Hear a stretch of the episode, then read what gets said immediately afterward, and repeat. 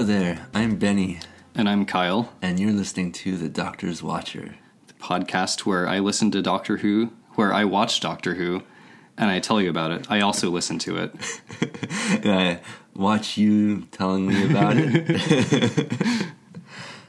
um, so we're sitting here continuing from the last one, uh, same recording session, new episode, and drinking this um, pod broth that Kyle made us. Indeed, I'm still on my my same mug. I've got a pretty big mug of pod broth here.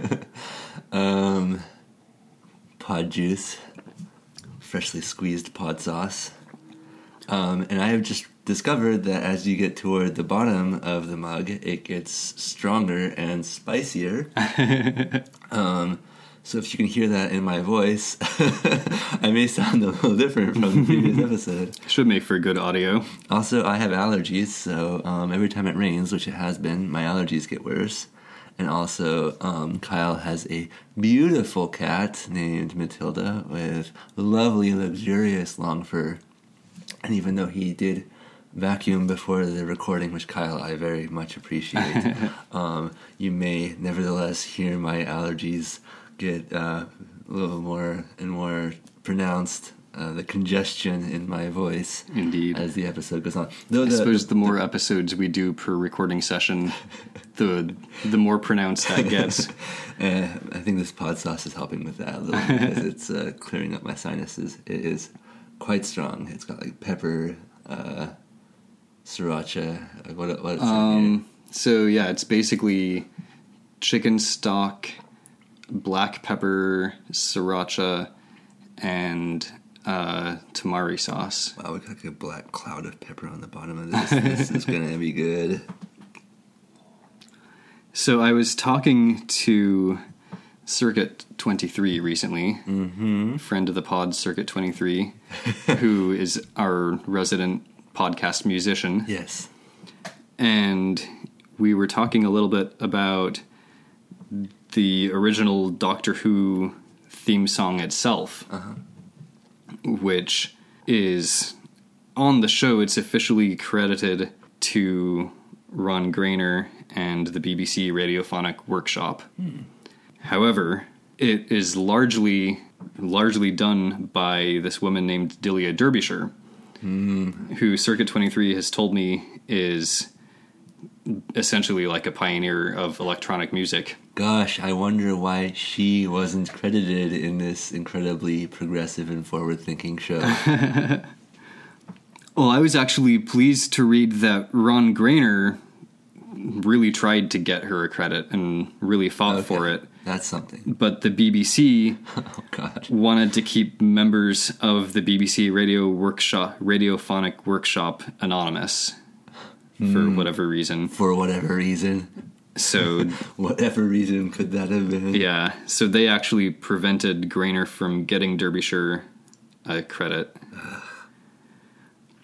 Which yeah, is a real shame because it's an amazing piece of music. Yeah, I'm glad that you and Circuit 23 kind of looked that up and included that. Mm-hmm. I believe she was credited on screen eventually, like maybe like during the 50th anniversary episode or something. I don't remember exactly when, but she was credited on on screen at some point during the run of New Who. Okay, well, that's 50 years later. Yeah. The the theme song itself though is really interesting. Uh, I should probably mention that I am reading much of this from Wikipedia on the Doctor Who theme music site if anyone wants to go look at it. But the song was created you know all electronic electronically basically. Ron Grainer had written the score but then each note was individually created by taking like analog tape recordings of either like a single plucked string or like white noise or just like waveforms like oscillator noise basically mm-hmm. and they would take that tape and just like cut it and splice it and like speed it up and slow it down to produce the various tones that they needed That's so cool. yeah. This says that the main pulsing bassline rhythm was created from a recording of a single plucked string, played over and over again in different patterns created by splicing copies of the sound with different pitches and notes achieved by playing the sample at different speeds, Cool. which I thought was really interesting. And yeah, then they like modified all the sounds through oscillators and they, you know, would like tape the tape together, like, you know, literally tape it together Yep. to put the notes in the right order. But then, you know, they'd have like their bass line tape and like their melody line tape, and like maybe they don't quite match up exactly. So then you have to go in and trim like, you know, a quarter inch of tape from some note somewhere uh-huh. to like actually get it to line up properly. And this was before they really had like multi-track tape machines so they were like basically inventing multi-track recording technology like as they went For Doctor Who. which i thought was super cool That's very cool. apparently when ron grainer heard the final result he famously asked did i write that and delia Derbyshire's response was most of it Nice. Uh, so yeah i thought that was pretty great That's very cool. And as you all know, the Doctor's Watcher theme song is a sort of tribute and homage to the Doctor Who theme song itself. So we wanted to take a moment to thank Delia Derbyshire for being awesome. Thank you for being awesome, Delia Derbyshire. Okay, So, Maybe before we start, I'm just going to drink the last dregs of this pod broth, and we'll see how hilarious this is, because I'm seeing a lot of pepper down at the bottom of this. Nice. Let's see if this is a disaster. All right, here goes. Bottoms up. Oh. Ah, okay, hold on. Got a glass of water as well.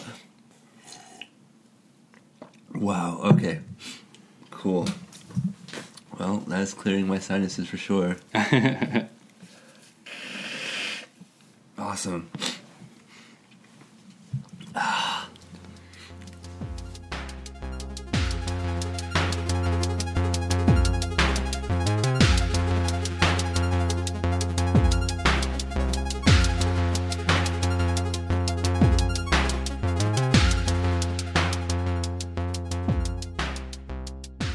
So here we are in episode 10, The Ordeal. The ordeal. Benny, do you remember where we left off in episode 9? Down with the Daleks! So we we left off with Elyon presumably falling into the water or getting mm-hmm. we don't know what happened mm-hmm. to him. All we know is that his scream turned into a gurgle. Our heroes all rush over to where Elyon had been filling the water bags and they see these water bags But no Elyon. floating in the water in the midst of like a little bit of residual bubbling and churning. Mm-hmm. They all survey the scene, and Ian's like, There's nothing we can do here. and they all basically just move on. Huh. Uh, yeah, Well, I guess they could have tried diving in after Elyon, but honestly, that seems like a terrible idea. If, yeah, if they would have tried that, I would have made fun of them. that probably w- w- would have been a pretty bad idea. They are not equipped for dealing with lake monsters. Antodus and Ganatus actually aren't quite ready to move on to the next scene yet. Hmm.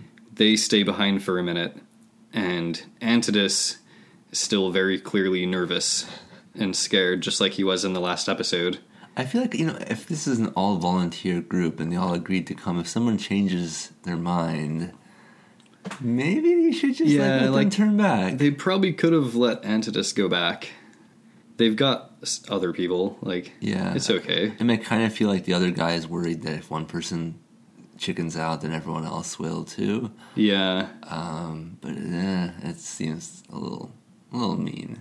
yeah, I A little- agree. A little cruel. It's Antodus asks, Did Elyon fall in? What happened? and Ganatus is just like, It must have happened very quickly. Come on now. We must reach the cliffs by tonight. So I think Ganatus is basically saying like, "Don't worry about it. If you die on this quest, hopefully it'll be quick like Elyon." Ah, reassuring. So yeah, I'm, I'm sure that's like super comforting for Antodus. Yes. He should be like totally ready to go now. Susan, Dyoni, Alydon, and the Doctor are in a different group than the group we've been following. And they are using the Doctor's cool binocular spectacles that we've seen previously Uh huh. to check out the Dalek city So- and so like make a map. They're in the taunting group, I assume. Right, Or yeah. The distraction group, which I think I've only decided in my brain is going to consist of taunting So their first objective is to knock out the Daleks' radio and television waves mm-hmm. because the Daleks have the whole city under surveillance. Mm-hmm. So let's let's stop that. The Doctor and Susan remind everyone that they all have speed, mobility, and the element of surprise on their side in this fight. Man, that's, that's more than just intelligence. Uh huh. Yeah, that's like three things plus intelligence. and the Doctor tells everyone I know it looks difficult, but we must try it, my friends. Yes, we must. yes. So yeah, great little inspiring speech there. Yes. Alydon wishes that he knew what the Daleks were planning, and we, the viewers, are helpfully shown a brief Dalek planning scene at this point. Nice. We cut to the Daleks, and one Dalek delivers a report on the neutron bomb to some other Daleks. And we learn in hearing this Dalek deliver the report that it will take them 23 days to construct a neutron bomb large enough to spread radiation over 500 square miles. Oh, we got plenty of time then. Oh, the Daleks decide that that's too long. Oh. So they abandon the neutron plan Okay. and decide they need to figure out some other way of spreading radiation. Uh-huh. Barbara and Ganatus, cutting back to our other group now, Barbara and Ganatus are off checking out some caves together. And just when they think it's trailing off to a dead end, Barbara hears a dripping noise, which we, the viewers, have been hearing like this entire scene. It's just been mm-hmm. dripping in the background. Mm-hmm. Barbara finally hears this dripping noise and follows it and is able to find the continuation of the passageway. Cool. Ganatus checks it out and he observes that it's going to be a long crawl. And he says that maybe they won't use one of our Earth customs here. And Barbara asks, like, which one or whatever. And he says, ladies first. And she's like, I should hope not. You know, I was just getting ready to say that maybe now that he he uh, acknowledges or could acknowledge that Barbara was the one who heard the uh, dripping noise, and he might be like, "Oh, I'm glad you came along after all." eh. Yeah. Also, how does he know about ladies first, other than for the I hesitate to say gag? Yeah, I mean, they haven't really been hanging out with the Thals that long. Like, has, has ladies first really come up like so much already? she reminds him that Ian told them not to take any chances, and he asks her if she always does what Ian says. And she pauses for a moment before responding, No, I don't. Hmm. Which I think is not quite a Dan Barber moment. It's kind of like on its way there. Yeah, I feel like he's he's using that to try to manipulate her, though. Yeah, it's It's like it did kind of feel a little bit gross. So Ganatus ends up coming to a drop off, and he has Barbara like tie the rope off before he starts going down, but the rope slips off the rock that she tied it on, and she tries to stop it, but he ends up dropping the rest of the way down Ooh. this drop. yikes. Uh, fortunately, he's not hurt. And after lots of shouting back and forth, and Ian and Alydon and Antodus all showing up, it's established, or I think actually that was Ian and Ganatus and Antodus. I was getting a bit confused about the names at one point. Although I have to say, they are all better names than Za and Kal and Horg and Hur. Yes. We've said it before, and I stick to that. Yeah. But after lots of shouting and back and forth, and these other people showing up, it's established that everyone else might as well come down to where Ganatus is instead of vice versa, mm-hmm. because Ganatus has found that there are like several cave tunnels down here. But meanwhile, everyone else searching up has not really found anything worthwhile. Mm. We briefly cut to the Daleks and learn that they're having trouble with their rangeoscopes and vibroscopes Yes. because the Thals, who are in the taunting group back in the forest, are basically just like holding up giant mirrors and reflecting light into the Daleks' instruments. Oh boy, I, I love these rangeoscopes and vibroscopes. Yeah. And yeah, I, I thought it was pretty great that that the way you defeat them is just by shining some light at them. I guess they don't have like a, a brightness knob or whatever. Back in the caves, as everyone presses on, Antodus holds Ganatus back for a minute again and tries to convince Ganatus to let him leave and go back. Mm-hmm. He's like, man, like this cave journey really sucks.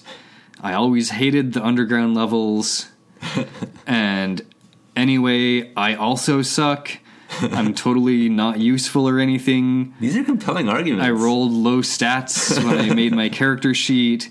You don't need me, so like I might as well just go back and like I can tell the others that like you got this far at least. I'm convinced. Yeah, I, I thought it was pretty good. Ganatus isn't into it though. He's like, no, no, no, we can't go back. And Antodus is like, The others can't. But we could. He's like, Listen. They're going to die anyway. We could just go back and tell the others that the Daleks killed them. Jeez. Ganatus ends up like wrestling with him basically to try to like forcefully prevent him from going back. Uh-huh. And in the process of this, there's a rock fall. It's not clear if their fighting caused it or if it was just coincidental. But there's a rock fall, and Antodus actually ends up pushing Ganatus out of the way of it Oh. and gets hit in the head in the process. Oh. And Rocks fall. yeah. And some people die. Uh, He doesn't actually die. Oh, good. It's a pretty minor injury, it seems. Uh, of course, Antodus makes it out to be a big thing because, yeah. I can't go on. I have to turn back. But Ganatus says that he was very brave. Mm-hmm. Of course, the rock fall makes this all a moot argument because now going back is no longer an option. Like, that way is blocked off now. But but has he found his courage now? We'll see. Okay.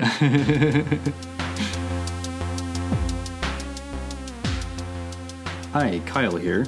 Thanks for listening to The Doctor's Watcher. If you enjoy the podcast, it would mean a lot to us if you would leave a five star review on iTunes and tell your friends about us. But aside from that, we'd love to hear from you. Please feel welcome to drop us a line by emailing thedoctorswatcher at gmail.com or on Twitter at DoctorWatcher. Thanks for listening. Back to the show. Meanwhile, I guess Susan and the doctor have gone to the Dalek City. Uh-huh. We're in like three groups now. We've split the party again. this is kind of a lot. Spreading ourselves a bit thin. There. Yeah. So they're in the Dalek City and they find like what looked like a fuse box or something on the mm-hmm. wall. And the doctor is like, oh, sweet. The fact that there's a single cable here basically proves my theory that the whole city's run on static electricity. Oh, the old single cable system. Yep, we're all just like, cool, cool, yeah, a single cable. That that means static electricity for sure. Yeah, you know, you got AC, DC, SC for a single cable. Uh huh. so the doctor I guess Alydon is here with Susan and the doctor, and the doctor tells Alydon to go tell his buddies to stop flashing their mirrors at the Dalek antennae Okay. and to change their position from time to time because the Daleks might, you know, get a signal on them or whatever. But clearly, he's just trying to get rid of Alydon because as soon as he's gone, the doctor says, Dear, dear, dear, that young man gets so agitated. This is after Alydon was kind of hemming and hawing as like the doctor starts trying to figure out his plan. Alydon is like all worried about it, and so doctor's like, "Ah, just why don't you just leave and we'll we'll handle this stuff." Susan figures out how to open up the fuse box thingy. So who's who's left in the group? Is it just the Doctor and Susan now? Yeah, just the two of them. It was just the three, and Alydon left. Okay.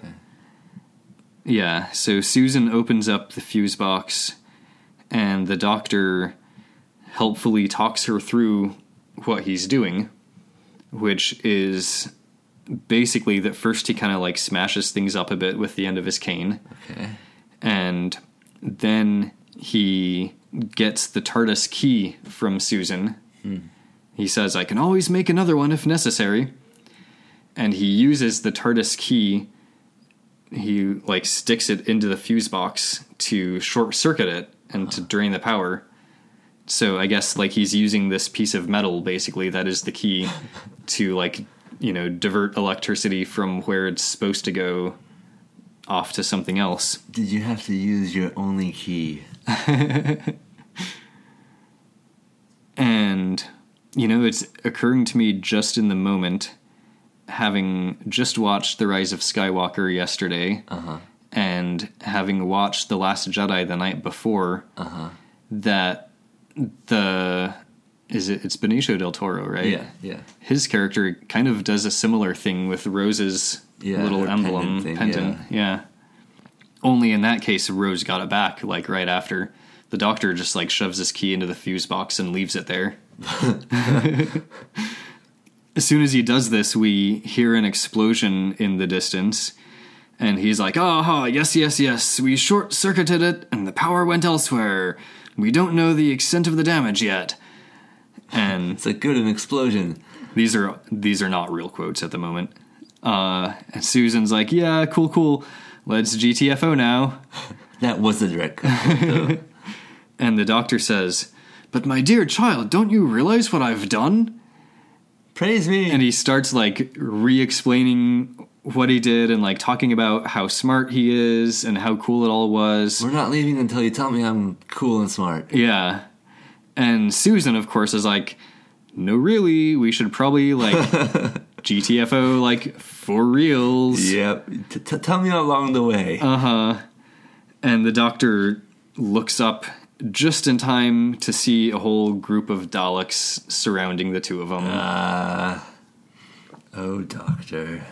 Our cave heroes, Ian, Barbara, Ganatus, Kristas, and Antodus, Uh huh.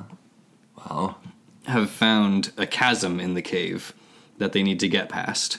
So while Barbara and Antodus and Kristas kind of hang back and chill out for a bit, Ian and Ganatus go up to the chasm to check it out.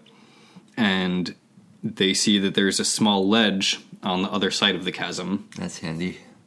And they drop a rock down into the chasm Like you do. and it falls for several seconds before they hear it hit the bottom. So they decide that climbing down and back up the other side is probably not really an option. Uh-huh. And they've kind of look it over and decide that despite the small landing space on the other side, they're going to have to jump it. Oh. Hmm. Yeah. So how how wide is this crevasse? I would chasm. say 3 to 4 feet probably. Oh, okay. So like like, it's not impossible. Yeah.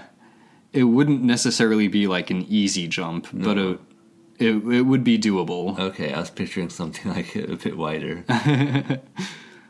Ian goes first. He ties a rope to himself and you know leaves the other end on on the side with Everready. Okay, someone holding the other end, or uh, I think so, yeah. Okay, okay. They don't like tie it up to anything or whatever though. They're just just Well, I- holding it. I, for a second, I thought he just like dumped it on the, on the ground. He's like, okay, good to go. Uh-huh. so he ties the rope, t- ties himself up, and he, you know, backs up to give himself a nice running head start, and he jumps the gap, and basically goes face first into the cliff face on the other side, uh, which is what he wants to do because there's only like a two foot landing zone. Okay. but you know he he lands in the the two feet available, and you So know, does the passageway continue on from there, or they don't know yet. okay? Because yeah, it feels like just moving everyone to this ledge just to be on the ledge is maybe not the best idea if there's only two Yeah. feet of landing space. Well, there's a I guess it's it's like two feet deep. It's a little it's a bit wider. Okay. Uh, so Ian kind of you know gets himself situated on the other side, and you know kind of moves over a little bit and basically convinces himself that there's enough room for two people on this ledge. Okay. And so then Ganatus gets himself ready and ties himself up and takes a running start and jumps across. He's lucky enough not to go face first into the cliff face. He basically jumps into Ian's waiting arms. so Ganatus gets situated and kind of explores a bit further. Ian helps him as he kind of gets around this tricky corner off of the landing ledge. And Ganatus discovers that around this tricky corner, the tunnel continues, and he oh, doesn't need the rope anymore. It's pretty easy. So they decide that they should bring the others over Okay. and continue on. Meanwhile, we cut back into the city where Susan and her grandfather are now captives of the Daleks. Yeah. And Seems like yeah. Seems like, like our heroes get captured fairly often. yeah, yeah. I mean, this is only the second serial, and they've already been captured like more than two times. Yes. The Daleks are like, "What the fuck? You broke our video scopes. oh, and also one of our elevators. I mean lifts because we're British." And the doctor's like, "Yeah, and you killed a bunch of Thals." And the Daleks are like, "Yeah, I mean basically we want to kill all of them, so that was totally cool." Man, these Daleks have got an attitude. they do actually use a form of what will be their favorite word in the future here. Uh-huh. They say, The only interest we have in the Thals is their total extermination. Nice. Everyone take a shot. Except I'm, I'm out of pod sauce. the doctor learns the new plan from the Daleks. He basically just asks what their plan is, and they tell him. The new plan is that tomorrow they're just going to bombard the atmosphere with a whole bunch of radiation from their nuclear reactors. I don't know why they didn't think of that first. It seems like building a, a bomb is both harder and more prone to like going horribly wrong. Yeah. It actually says here in my notes, why wasn't this the original plan? A valid question. if it's actually going to work, it seems much simpler and much more long term sustainable yep. than building a neutron bomb. Yes. The doctor's like, That's sheer murder.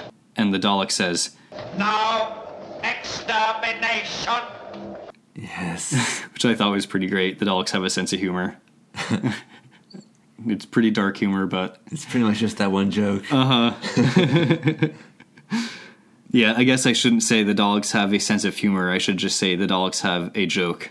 yes. But they, but they use that joke over over and over. Yes.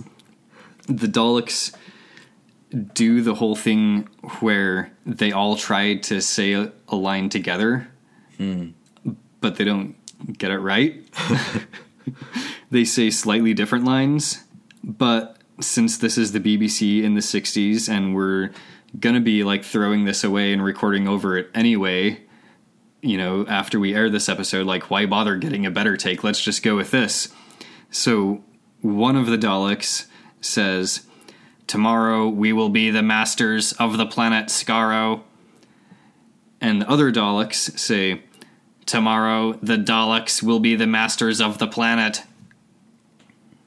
Hmm. It was pretty funny. I mean, like it's not like the Daleks voice actors are presumably doing much else. They're probably just sitting in front of a microphone, looking at the script and reading off of it. Right. I don't think they're even the ones inside of the Daleks driving them around. No, I think like, those are different they be? people. Yeah. Yeah. But yeah, so one of them says we, and the others say the Daleks. One of them names the planet, the others don't. It sounds, you know, like the first word or two is all in unison, but then, like, the rest of it is off. Tomorrow, the Daleks will be the masters of the planet. But yeah, let's go with that. Yeah, I'm kind of curious about the Dalek who like kept talking and he's looking at the others like, what, what happened, you guys? I thought this was our line. Back in the cave, Barbara has no problem jumping the chasm, nice. and she also lands in Ian's waiting arms. And But he holds her a little longer than Ganatus. I think she actually does spend a couple moments longer than strictly necessary getting her breath back before Ian helps her around the corner to where Ganatus is waiting.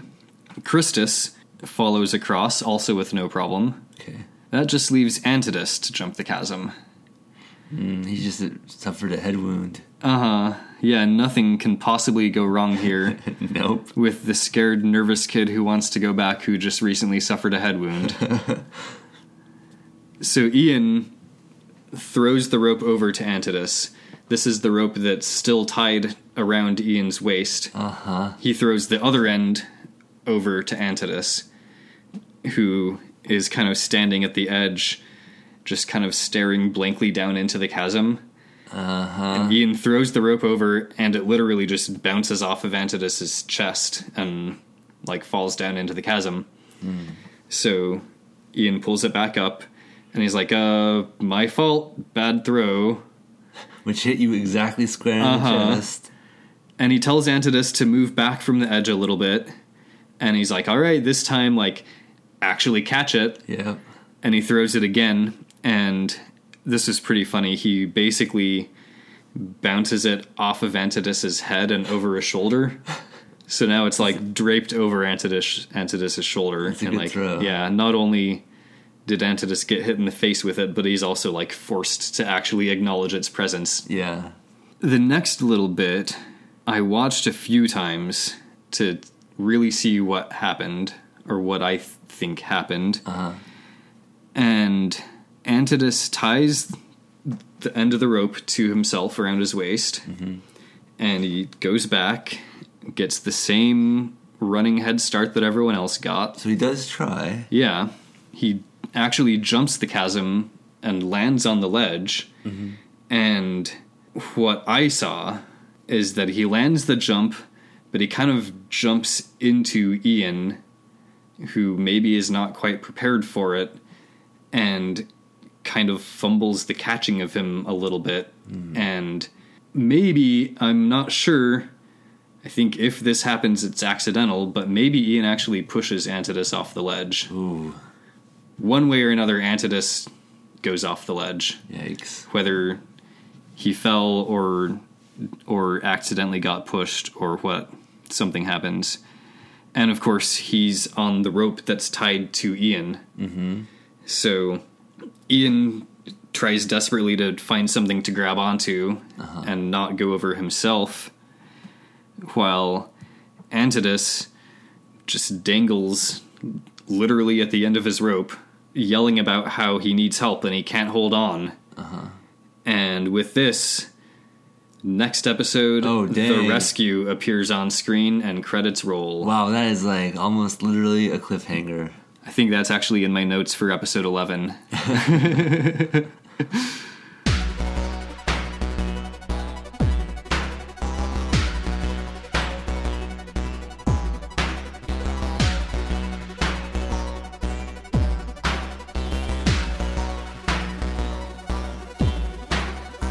Yeah, I thought that was a quite the ending. I was honestly surprised that Antodus like even tried. I thought that he was going to be like, wait a second. Last time I tried to run, you know, Ganatus wrestled me into staying, but now he's on the other side. You're on the other side. Like Oh yeah, like I he could just.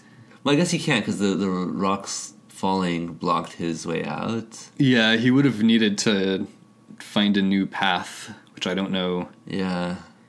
if there were any other options. It Yeah. kind of seemed like a pretty railroady level.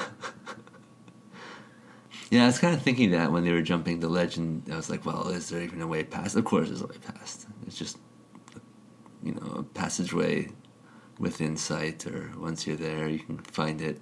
hmm Yeah. But yeah, I I really had to watch the end a few times. Yeah, I'd, Because- I'd be curious to actually watch a clip of that. um, Yeah, for sure. So that I can see if I can, you know, if I think he got pushed or fumbled, or Right. If he just kind of fell. I I do want to be very clear that I don't think Ian deliberately pushed him. Yeah, no, I don't see why he would. yeah, I mean, you know, Ian we we we joke about no reason to do that, and yeah, we joke about people being jerks, and they are sometimes about certain things, but like pushing someone off a cliff, I think is like that's a bit much. pale. Yeah, yeah. I think what happened was basically just that Ian fumbled the catching, Yeah, and I don't know if that was Ian's fault or Antodus's fault, yeah, but it was definitely an interesting way to end the episode. yeah. I mean, it certainly, you know, is a good, certainly is a good classic cliffhanger. Yeah, I think they are. They're defining the term cliffhanger here. I, I guess he's think- not hanging on the edge of the cliff. He's dangling over the All right, cliff. it's a cliff It's a cliff dangler. I do have to say, like on this in this episode, um, one of the things I really like in this episode is the weird science of, oh, there's a single cable. That's how you know it runs on static electricity, and if you short it out, you get an explosion Uh-huh. somewhere. Like who who wired this this town, this city? Who are the electricians in charge of the city's electrical Yeah, I mean- grid? They've talked about how the Daleks are clearly all about like science and technology, but yeah, apparently not not basic science and technology, just like the super complex stuff like rangeoscopes and vibroscopes. Or, or it's like you know when techie people design your interface, and it's like this makes sense to me. Like you just click up here, you click down there, you hit save, you go back there, you see if it's changed, and you toggle it, and then you're just like, wait a second, hold Why on. should we hire a designer? Yeah, you know, no one's gonna stick a key in here. Like, who cares if it would explode?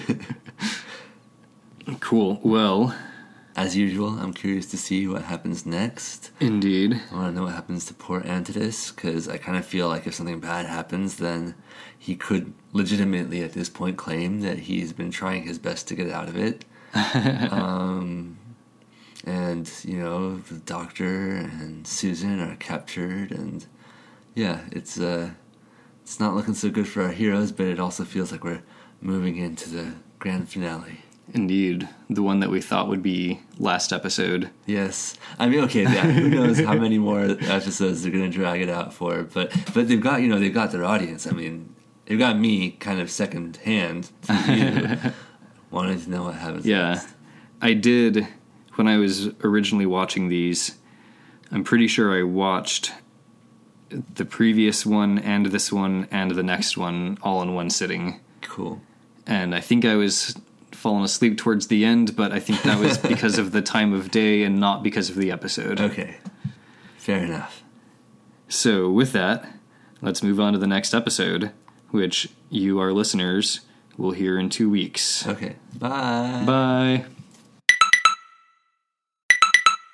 So Kyle showed me the scene where Antodus jumps and Ian, I guess, tries to catch him, and it is really hard to tell what's supposed to be happening because Antodus runs and then he jumps and then the next shot like it's cut very quickly. Like the, the, the running is one cut. Him jumping is a very very quick cut. And then there's um, him and he's already on the ledge with ian. And ian looks like it does look a bit like a shove Yeah. that's kind of what I'm coming to is it does look like a, a shove, but it also could be that Antodus hit him with such force that it sort of hit Ian into the wall behind him and he rebounded a bit. Um, I was kind of wondering if that. I mean, but you can't tell. You, who knows? I think that must be what happens, but also I think I'm probably giving Ian the benefit of the doubt in my head canon. I'm pretty sure he didn't shove him on purpose. Yeah. Um, but yeah, it's it's kind of messy to see, and probably they just had one take to do it. And Yeah, I'm sure that's what we got. So um, that doesn't really clear up the mystery at all, but we tried. we tried. Hi, Kyle here. The Doctor's Watcher would like to thank Circuit 23 for the awesome theme song he created for us. You can find his music, including our theme, at soundcloud.com slash circuit23, and you can reach him at circuit.23, that's circuit.23 at gmail.com. Thanks to Benny for listening to me talk about Doctor Who, and thanks to all of you for listening to Benny listen to me talk about Doctor Who. We'd love to hear from you. You can reach us at thedoctorswatcher at gmail.com or on Twitter at doctorwatcher. If you enjoyed this podcast, please leave us a five star review on iTunes or wherever you review your podcasts.